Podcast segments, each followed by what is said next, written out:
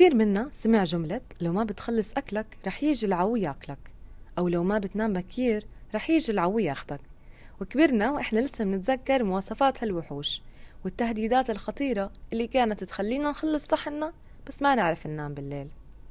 ببرنامج رح يجي العو معي أنا رغد مراد رح نحكي شوي عن هالوحوش اللي تعلمنا نخاف منهم. بس كمان عن قصص حقيقية لأمراض وحالات طبية خلت بعض الناس يشبهوا الوحوش اللي بذاكرتنا.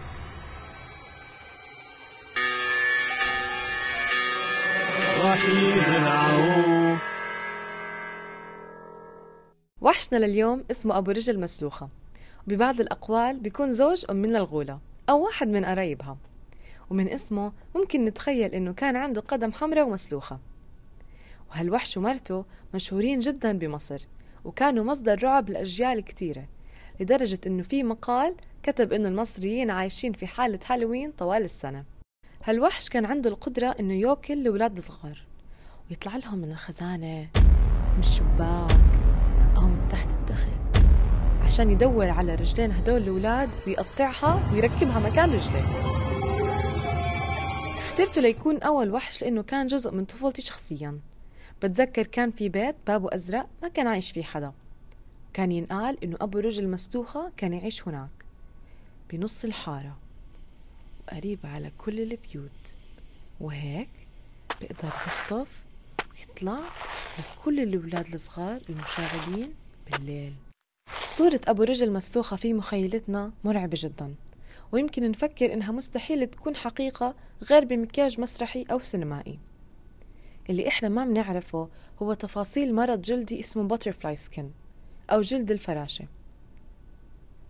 هالمرض النادر بيخلي بعض من الناس يشبهوا أبو رجل مسلوخة في شكلهم ويخفوا وجع إحنا ما كنا عارفين موجود. هالمرض الوراثي النادر بيصيب واحد من خمسين ألف ولادة في العالم بسبب خلل في الجينات اللي بتأثر على البروتينات الموجودة في البشرة مما يؤدي إلى الهشاشة.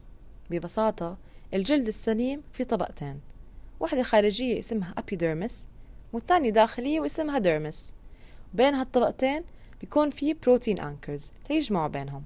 الأشخاص اللي بيعانوا من مرض جلد الفراشة ما بيكون عندهم هالبروتين أنكرز ولهيك بتكون طبقات الجلد مو متصلة ببعض ولأنه الجلد أكبر عضو في جسم الإنسان والغطاء فوق أعضائنا الداخلية من صعوبات وخطورات الحياة اليومية أي خلل في الجلد بيأثر بشكل قطعي على الإنسان وبيغير حياته كلياً.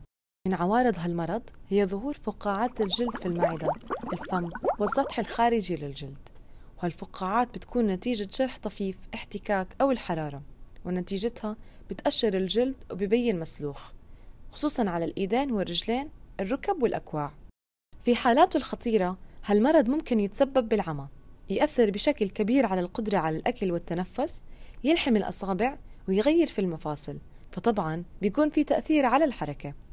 غير هيك هالمرض بيزيد من فرصة الإصابة بسرطان الجلد أو في بعض الأحيان بتسبب بالموت.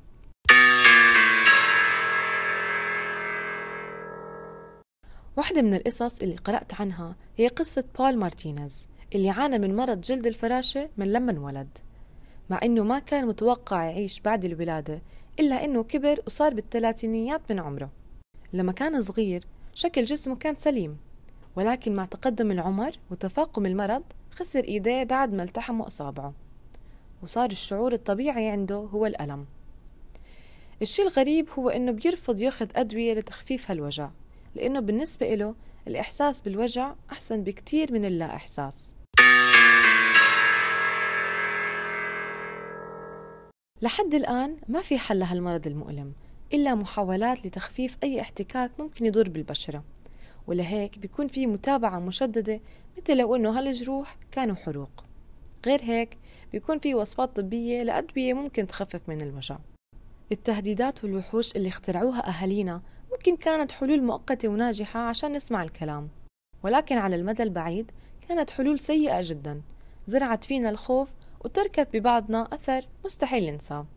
للعلم المعلومات اللي وردتها بالبودكاست مبنية على بحثي الشخصي في الموضوع. ولو حبيتوا هالبودكاست ما تنسوا تنزلوا حلقاته وتشتركوا فيه عشان تتعرف ناس أكتر على الوحوش والأمراض الجسدية أو النفسية المرافقة.